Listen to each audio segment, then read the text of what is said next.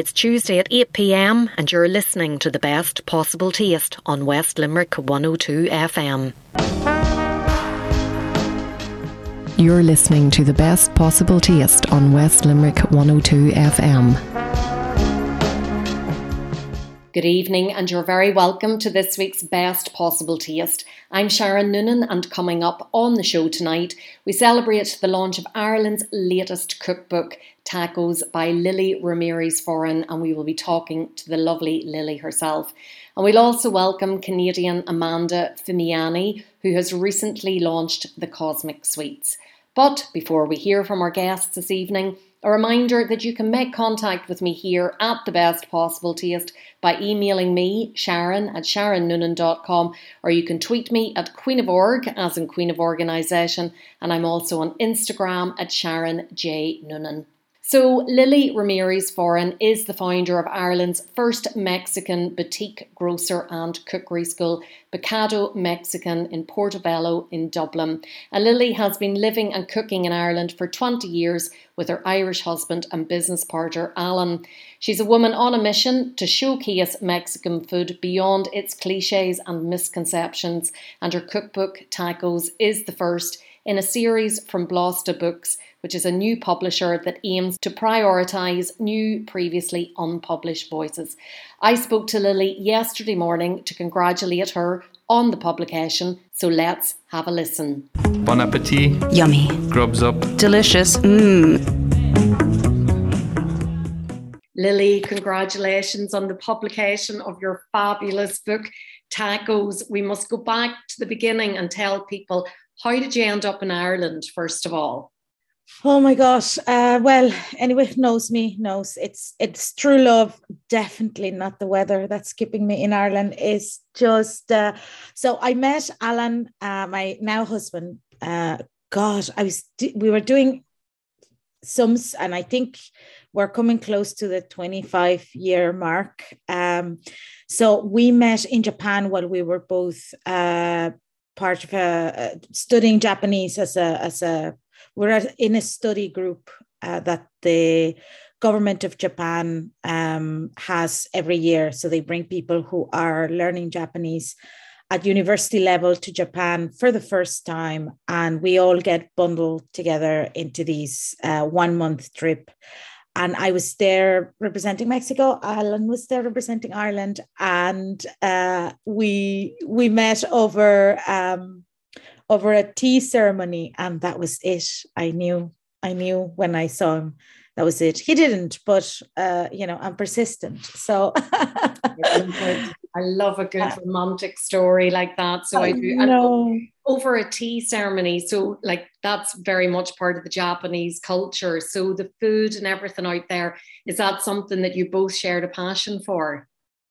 It's amazing because when when I look back, initially I, I didn't really, I never thought I was going to end up in business when, like, my family has uh, a history of, of food, um, food businesses going four generations back. You know, there's always been, uh, food has been always central as a, as a trade in my family and growing up in the business trade my my dad had um, most of his life he had a, um, a tortilla baking business, right? And all of his family are in the tortilla baking business. And when we all had a chance to decide what we wanted to do, we all ran in complete opposite directions because we had grew up in the business and it's really tough it's it's basically the equivalent of a bakery it really early mornings very physical job we just nobody wanted it when dad retired we were all like nope nope thank you very much. But no, I wanted a career in something completely different. So we went, we went, uh, I ended up studying languages and working in, in, in business and, you know, as a translator and I did loads of different things um, uh, in large corporates. And then when I look back, most of the defining moments in my life were actually tied to food, and meeting Alan was one of them um, because you know we met over uh, a, a, Japanese tea ceremony, and then we met again eating donuts on the same trip, and then we just kind of ended up hanging out together after that. But every defining moment in my life has actually completely and utterly been linked to uh, linked to food. So I, I now laugh at my reluctance of um, of getting involved in a food business with in the family food business because now I have a food business myself and and some of the most amazing times in my life have been um, when I'm with food and most of my friends are in food now. It's it's a bit strange but look at it's destiny i suppose. Absolutely. But you must tell us how you ended up to, uh, ended up opening your business because when you first came to ireland did you work for other people? Like what sort of jobs did you do when you initially came here yeah so when when al and i decided that we spent a lot of time meeting like from when we met in japan there was like there's a four year gap between me moving here and us meeting in japan so we kind of got tired of meeting halfway. I came to Ireland on holidays. He went to Mexico first summer. I came to Ireland another summer. We met in New York, uh, New York the following summer. Then he went back to Mexico. So we were like, okay, we just need to be living in the same country to figure out whether this is going to work or not. So I decided uh, to take a career break and come over I came over as a student. I wanted to feel, I'd always, I'd studied languages, but I didn't have a business degree. So I thought I was lack, but always work in business. So I thought was, I was lacking in that department. So I took a, a I took a career break and came over and did an undergraduate in international business. And I realized I had this very, very keen interest on um, in food and you know making food because i think what ended up happening was that i when I came here, the first three months were amazing. I loved my meat and tree veg. Everything was new. It was this beautiful honeymoon with Irish food. And then I started getting really homesick. And I, looking back, I realized that it was the fact that, you know, we're so connected to who we are and uh, through our food. And I wasn't eating any Mexican food. Was 20 years ago. There was absolutely nothing in here. You know, what was passing by Mexican food was really some twisted version of Californian or even Tex Mex food that was nothing compared to what Mexican food was. So it was really hard to get Mexican food. And in any other time I had lived abroad, there was easy access to Mexican food. Here, that wasn't the case. So I went through you know a period of being really really depressed because i i you know i blamed everything the weather the you know not having my family around and you know finding it hard to make friends but it was definitely the food. So then i went through a year of trying to cook mexican food with uh, what was here which was very little. You know my in-laws had in-laws had never had an avocado or a mango. There was there was no chilies to be found. So I I tried everything that was out there and I was constantly and, and I feel really sorry for Alan, but I was constantly whinging about the lack of Mexican food. So I think he just, and anybody who knows Alan knows he's so patient and so calm. But I think I must have filled the uh, his um, his quota of whinginess because I remember very clearly one day he turned around and said, Well, if you don't like it, stop whinging and do something about it. Just don't complain anymore. And I thought, you know what? That's true. So uh, the first thing was starting to write about Mexican food because I was annoyed at was passing by Mexican food at the time. So I started a blog. And then in order to cook for the blog, I needed to get ingredients. And I took a deep dive into where I could buy and um, and how quickly I could get it. And I ended up realizing that there was a gap in the market and that we could uh, fill that gap. And being uh, my father's daughter, um, I, am an entrepreneur.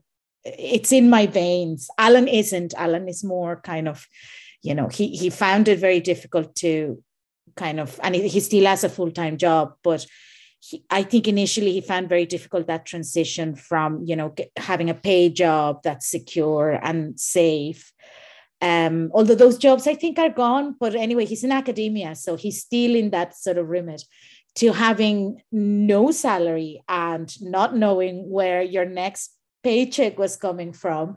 Uh, and so I kind of said, okay, well, let's find the halfway house between that.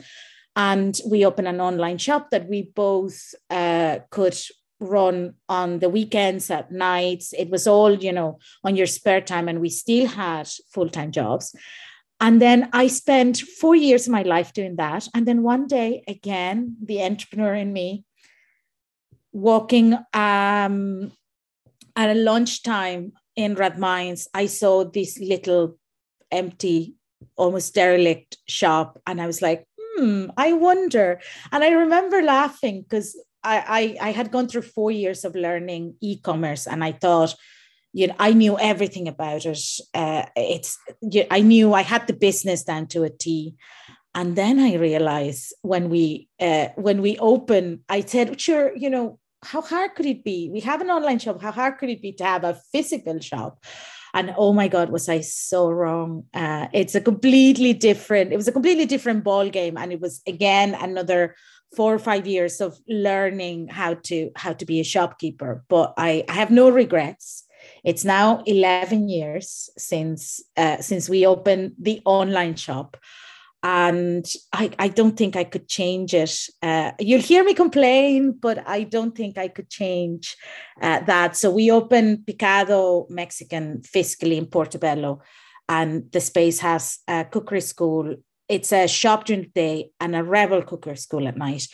And um, I've been doing that since forever. The pandemic shut down the school, but we're just getting ready to open it next month, and I'm so excited all that work and everything, that hard work that you've put in is really paying off now. And you've such a great profile. You're on TV, you're at the, the various different food festivals. And of course, your most recent accomplishment is the publication of your book, which is called Tacos. But let's talk tacos now, Lily, because there was a, a repeat yesterday, an episode of Friends, and they were having taco night. And I said, if Lily is watching this episode, she will not be happy because what Ross had in his hand for a taco was not what you would call a taco. A taco is a dish. It's a dish, isn't it?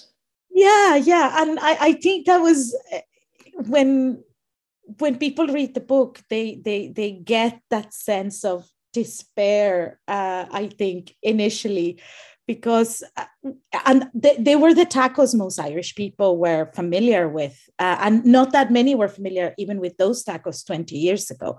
But even now a lot of people in ireland that's the image they have of a taco which is this processed crunchy shell that you buy in a run of the mill supermarket and has absolutely no resemblance to Mexican tacos whatsoever.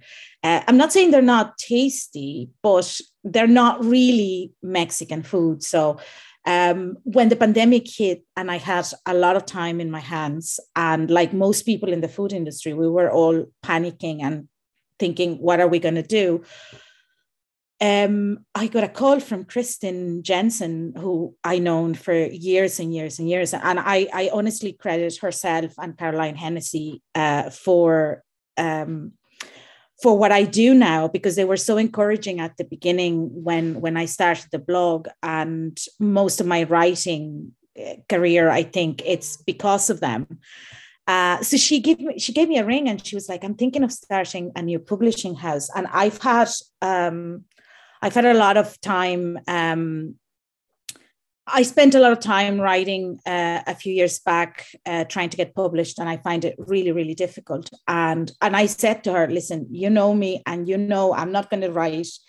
Uh, your usual uh, cookbook. It's going to be quite ranty because I've had these be under my bonnet for a long time. And she was like, That's exactly what I want. I want somebody who just, you know, wants to tell a story and I think the, the only book I could write was the one you have in your hands you know it's ranty and it's funny and and and it tries to set the record straight because tacos tacos are are an infinite universe right it's a dish and it could be so many things but it certainly isn't one of those crunchy things that you buy pre-packed, right? So a taco goes through stages. You get, you can anything that you can fold and wrap around uh, a warm corn tortilla, you can call a taco.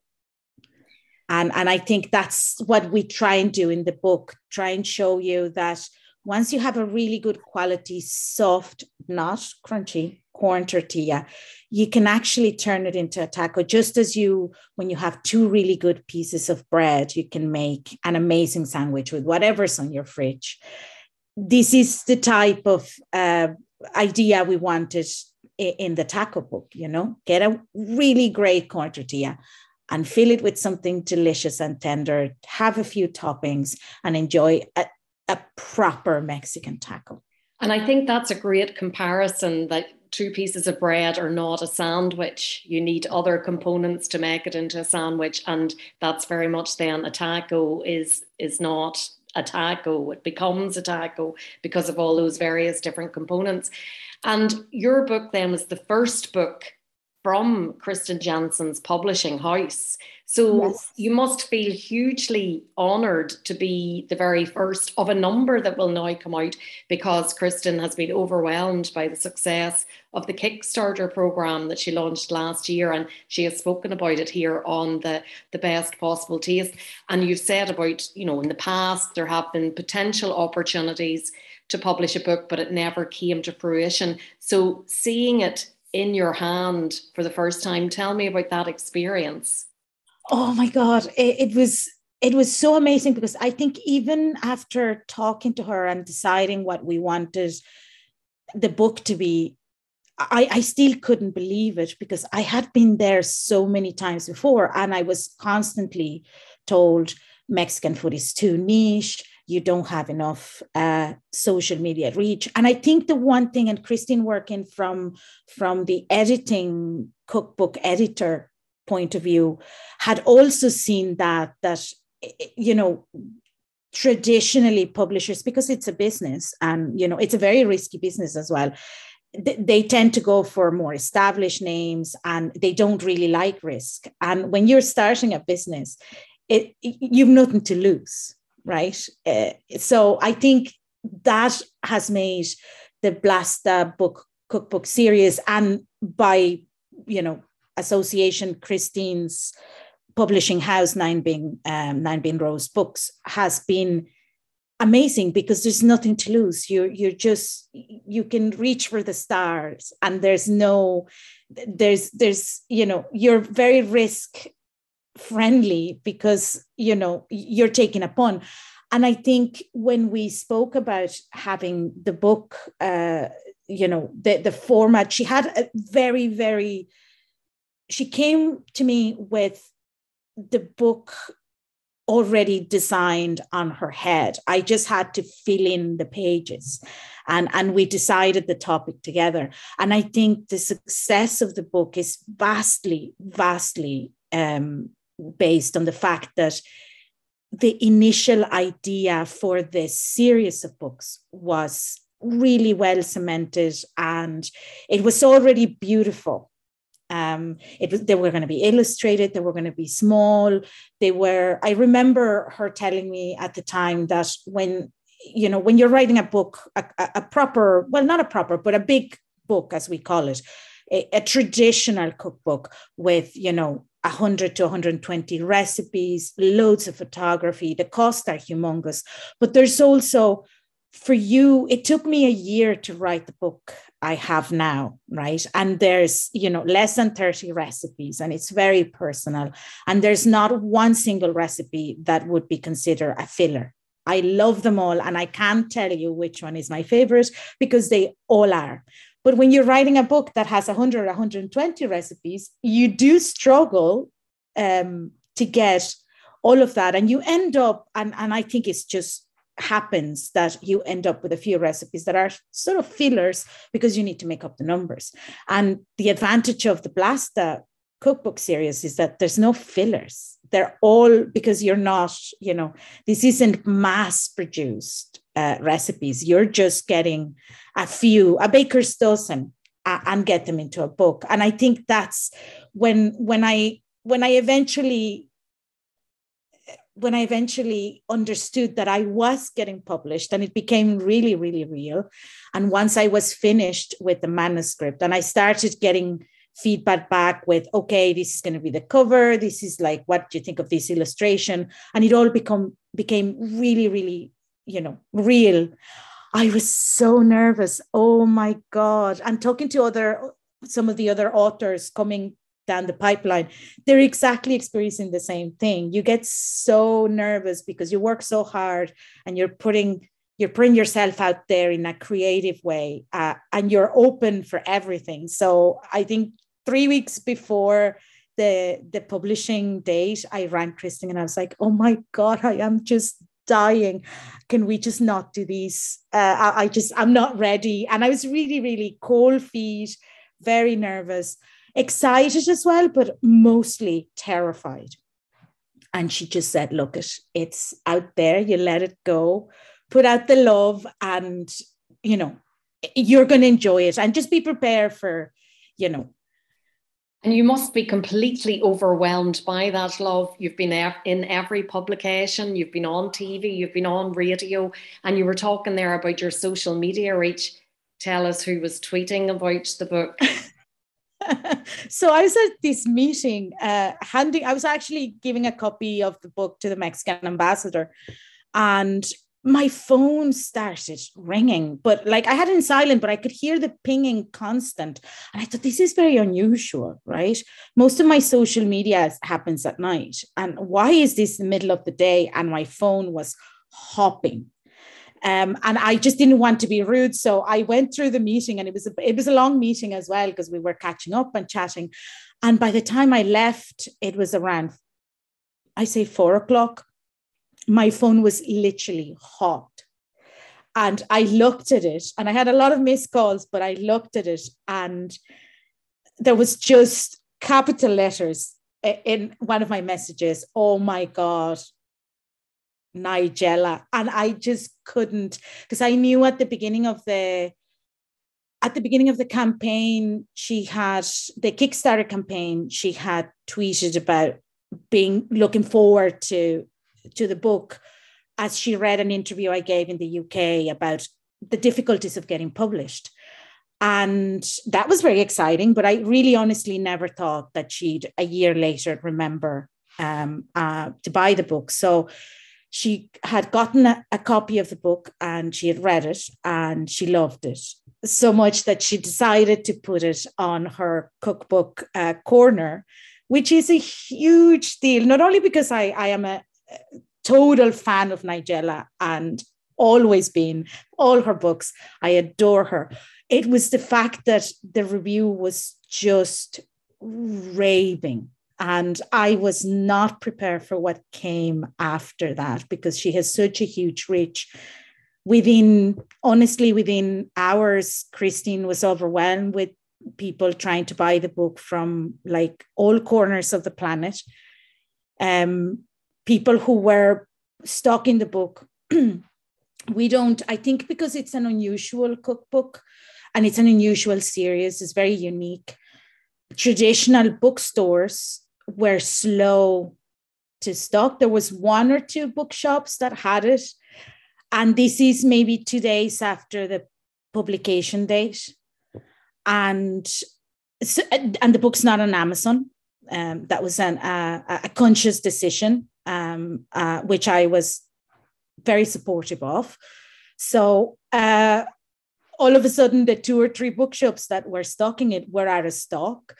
Uh, Christine was just overwhelmed. I'd say the little post office in Christine's uh, village is just d- don't know what hit them because we've been shipping books to every part of remote part of the world. And it's just been amazing. Honestly, it's just you're so unprepared for it um, that I remember reading Nigella's review and going, it was quite late by then, going to bed. And I went to bed with my book and I wanted to read it again because I was like, I don't know why she loves it so much. Uh, because to me, it's just, you know, me on the book. But um, yeah, some of like her description of the book was just it just I was in bits. I was very emotional. We were all all the women involved in this project because it's an all female project as well.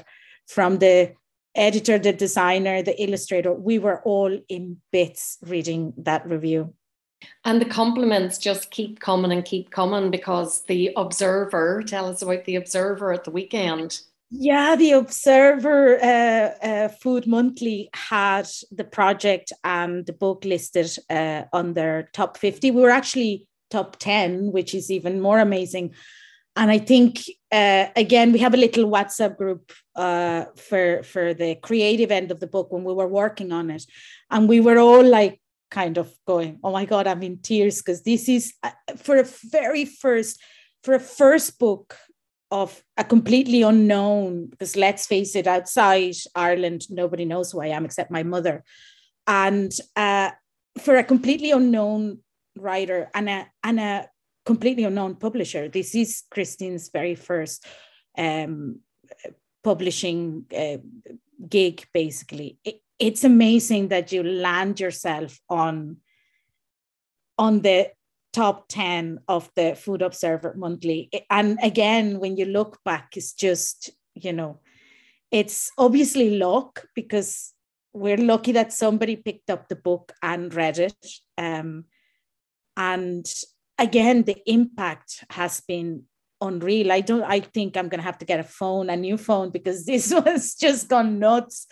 Um and uh, yeah we've like loads of people that are non-traditional bookshops like a lot of small coffee shops and small retailers are stocking the book. They're all out of stock. We ran out of our first um, of our first print of the book. So there's a second print that got order a couple of weeks ago that will arrive in the first week in march. And we're kind of scrambling trying to how many books do you have? Do you have any books left? Trying to figure out how to uh, get enough stock before the reprint arrive. It's just been amazing sharon. I i just i was i think i'm i'm terrible because i always prepare myself for the worst. I like to be prepared for the worst and i never prepare myself for the best.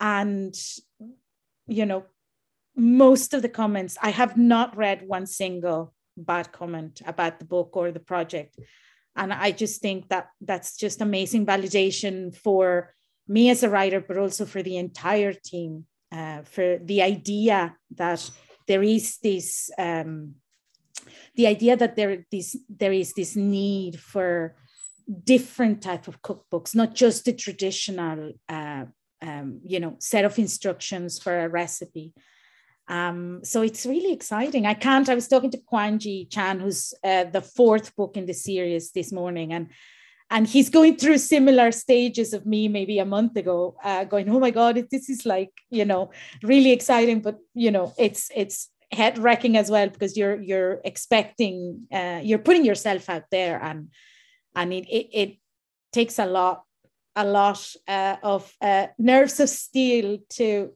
to hold that well, congratulations, Lily. The success is richly deserved and keep enjoying it. For anybody that does want to try and get their hands on a copy of the book, where's the best place for them to go to? They can go to our website, picadomexican.com, if they're within Ireland. For um, also, blastabooks.com is uh, obviously selling the book, and Blasta Books is shipping it worldwide so you can get it there. And there's loads of i think uh, christine in in the blastabooks.com uh, dot com website has a list of all the stockists uh, around ireland. Um, and you know most bookshops have it now. Um, so yeah uh, get your hands on one of those. Fantastic. Well listen keep celebrating lily and enjoy it. Thank you sharon. Thank you so much for having me you're listening to the best possible taste on West Limerick 102 FM.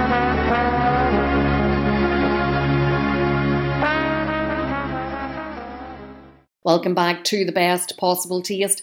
I'm Sharon Noonan, and just before the break, we were celebrating the launch of the new cookbook Tacos by Lily Ramirez Foran.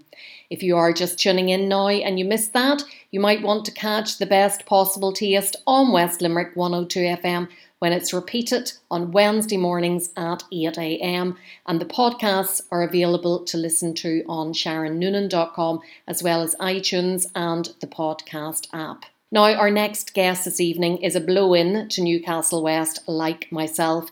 Canadian born Amanda Fimiani moved to West Limerick last year and she's launched a new food business called The Cosmic Sweets. I spoke to her last week to find out more.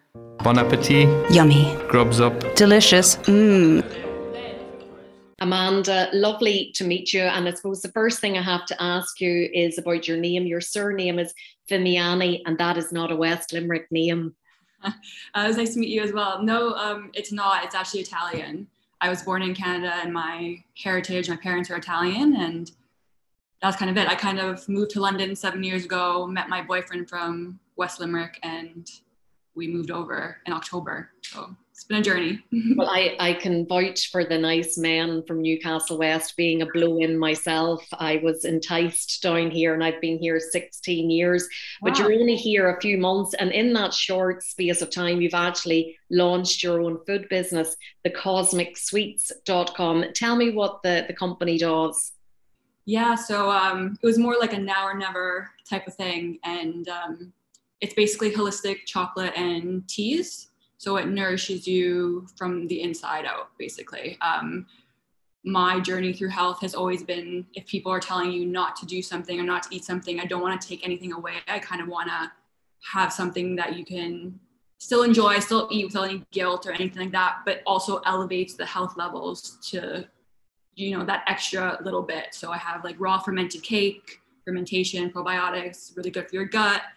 Um, anything from like gluten free stuff, vegan, refined sugar free. So it still tastes really good. It's still all in there, but you can eat it and enjoy it without any issues, basically. And are you vegan? Are you gluten free? Was that one of the reasons why you went down that road? Yeah, I'm I'm plant based. I, I, was vegan for a bit. Um, I'm I'm not eating any beef. My boyfriend's dad has a cattle farm, and I met them in October, and I was like, "That's it, I'm done now from eating them." Um, but I do have some like uh, animal protein and stuff like that. Um, my journey was more hormonal based, so my hormones affected my gut, and that kind of gave me this cycle and the cycle of no one listening to me and telling me to be on birth control and all this stuff kind of made me or my inner self really like shine through and figure myself out by my like on, on my own. So I put myself through nutrition school. I do herbal medicine on the side, um, and through that, I've kind of created this line of product that I eat daily. And my friends are like, you should actually just put this out there. So it's not it's not something that I created to be a business. It's something that I do every day. So. And what were you doing before you launched it as a business? So I was a teacher for a bit um, I also have a degree in visual arts, so I did photography, um, graphics, and just random stuff. I worked for other people in cafes as well, so I learned a lot of what not to do, what to do, um, and this kind of just came through over the years. So it kind of puts all my education and my my talents, I guess, into one thing. So it's been really good. So I do all the photography for, for my website. I did my website myself. Um, I cook everything myself. So it's it's good. It's been it's been busy, but it's been nice. Well, it's great to hear that you're busy. So the, the products have been well received in West Limerick and you have an online shop and you also have a few stockists. Right. Yeah. Um, it's been really good between Ireland and London. Um, so I've been back and forth to London a few times actually for like workshops and selling stuff there. So it's been quite good. Um, and I had a fair, I was at the Urban Co op in Limerick on Sunday doing their fair.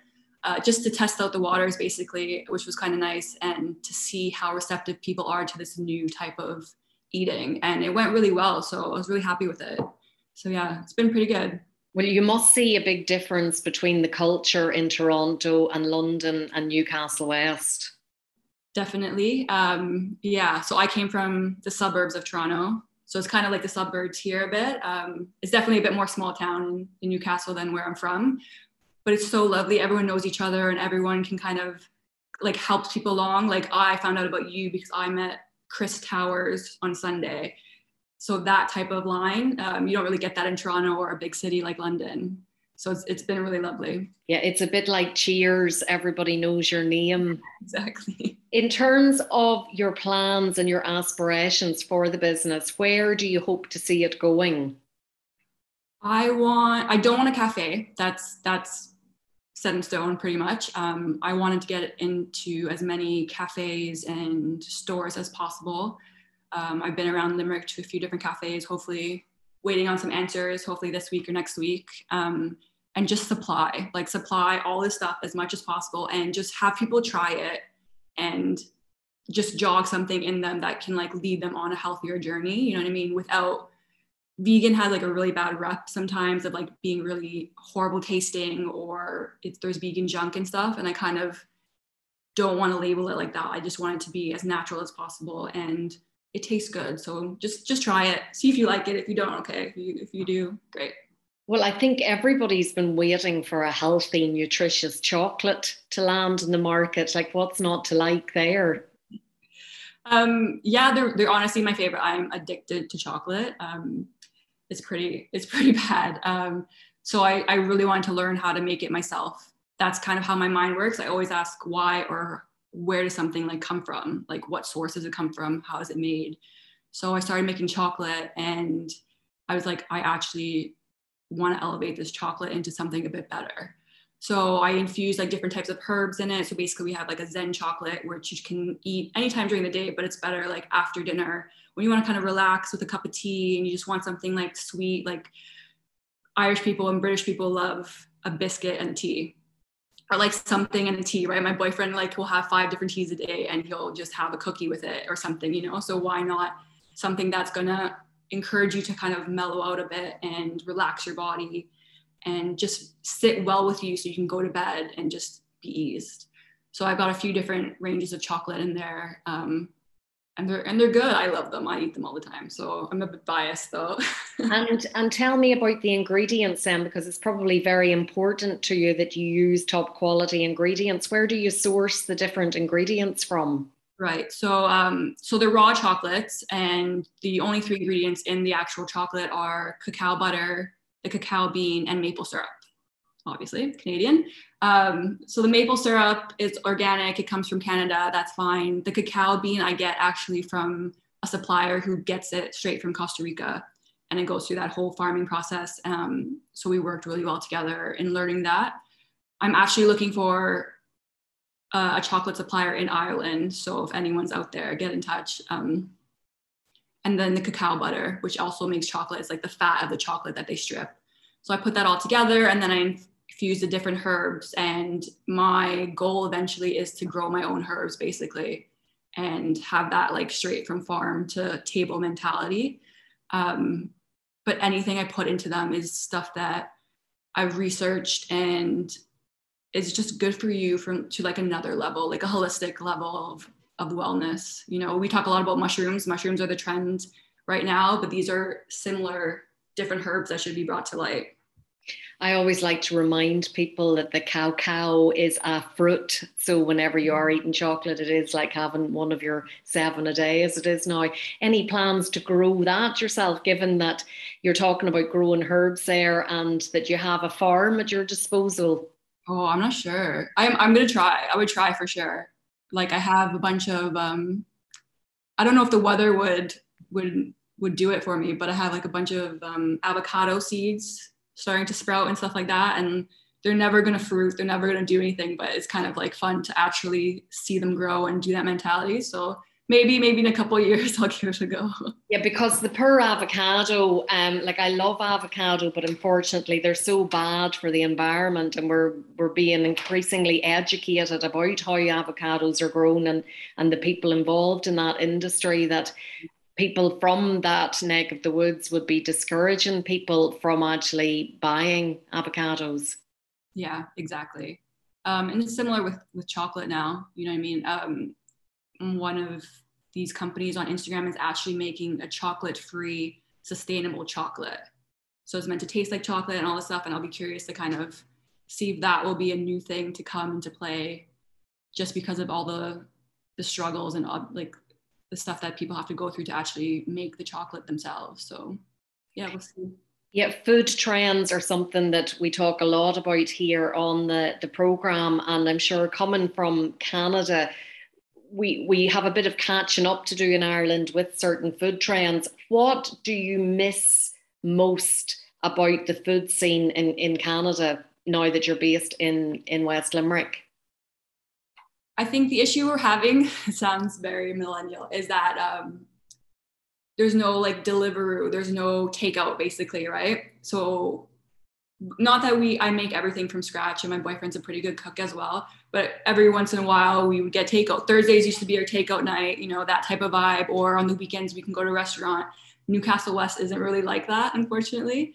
So we struggled a bit when we first moved over. Like if I'm cooking all day in the kitchen, I don't want to cook dinner.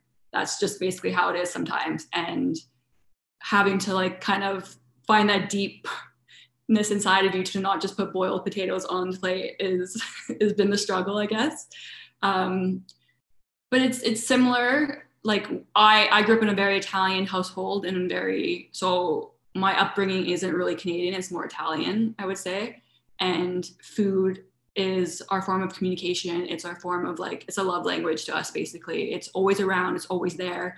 Um, my boyfriend eats a lot and he came over to Toronto to meet my family over Christmas and he was stuffed because there's just a constant array because you're always sitting around and you always want to pick at something or something new's brought to the table. So I kind of adopted that as well, a more, I don't want to say healthier, but a different version than that. Um, so I think, I think that, yeah, I think his parents as well are kind of like learning because I'm like, I don't eat dairy and they'll make his mom will make like really good soda bread, which is like buttercream. And she's like, I'm kind of learning to to change things a bit or like evolve a bit more. So it's quite nice. And your boyfriend is so lucky to have such an accomplished Italian cook in in in his house because I mean Italian cuisine is just one of the best cuisines out there in my opinion. Yeah, yeah, it's his as well, I'd say. Um he we definitely eat differently. So it's interesting. Um, I will always have like some type of vegetable on the t- on the table, and he'll have like more of a carbs plus the vegetable side. So it's kind of finding some balance between the both of us. Where I used to be really strict when I met him, and now I'm kind of like opening up to trying a bit more of things that I was strict on before. Um, but he really enjoys it. We've learned a lot from each other as well. And if he's really busy, I'll cook. If I'm super busy, he'll cook. So it's it's a good teamwork, especially when you're moving and you don't know, like I don't know anyone. So I kind of relied on him a bit more when I moved over, but everyone's so lovely and his family's really nice. Um, so it's quite, it's, it's been good. And have you cooked an Italian feast for his family and managed to, to move them away from the, the spuds with lots of butter? Yeah, yeah, I did. Um, I cooked like a, a very Italian um, dish, like cannelloni, like filled with mascarpone and ricotta um, and it went down really well. I didn't eat it; it was more for them. Um, but yeah, it went down really well, and I make pasta for him all the time, and tomato sauce or some type of like chicken dish, and you know, um, so they enjoy it. He enjoys it, and I I'm a feeder. Like I love to feed people, so even if I'm not eating it, it's it's good that I can kind of fulfill that aspect of me. Well, I think that's one thing that the Italian and Irish mammies really have in common that they are both feeders and like food is the heart of the home. That's something that we definitely have in common. And um, I must welcome you officially, Amanda, to the Blow In Club of, of Newcastle West and West Limerick. And uh, we must we must hook up ourselves for a coffee sometime. And thanks a million for telling me all about the Cosmic Sweets today. If somebody wants to find out more about you and the business, where's the best place for them to go to? So we're on Instagram at the Cosmic Sweets, and you can also find us on our website, which is www.thecosmicsweets.com. And just pop me a message if you have any questions. Um, that would be that would be the easiest. Basically, I'm always around, always online. And if you pop into saunas, just ask because um, sometimes my label's not always on their stuff, but yeah, we do wholesale as well. I can deliver it. What if you're a company that's considering stocking us? I'm happy to send you a sample box as well. So just get in touch. Fantastic. And look, that's at Saunas in the Square in Newcastle West. Rosemary's always a great supporter of new and upcoming producers. So it's lovely to see that you're in there. And thanks again for talking to me. Thank you so much for having me. You're listening to the best possible taste on West Limerick 102 FM.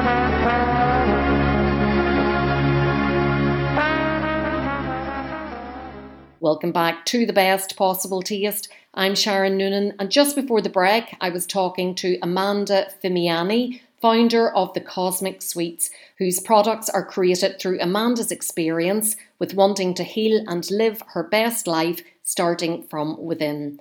And earlier on in the show, we celebrated the launch of new cookbook Tacos by Lily Ramirez Foran with the lovely Lily herself. If you're just tuning in now and you missed any of that, you can catch the best possible taste on West Limerick 102 FM when it's repeated on Wednesday mornings at 8am. And all the podcasts are available to listen to wherever you normally get your podcasts, as well as sharonnoonan.com. And that brings us to the end of the programme tonight. Thanks for listening in and to my guests, Lily Ramirez Foran and Amanda Fimiani. I'll be back next week, so until then, Bon appetit! Do you want to get in touch with the best possible taste? Do you want to come on, share a recipe, review a cookery book, or just have a general chat about what you like to eat and drink?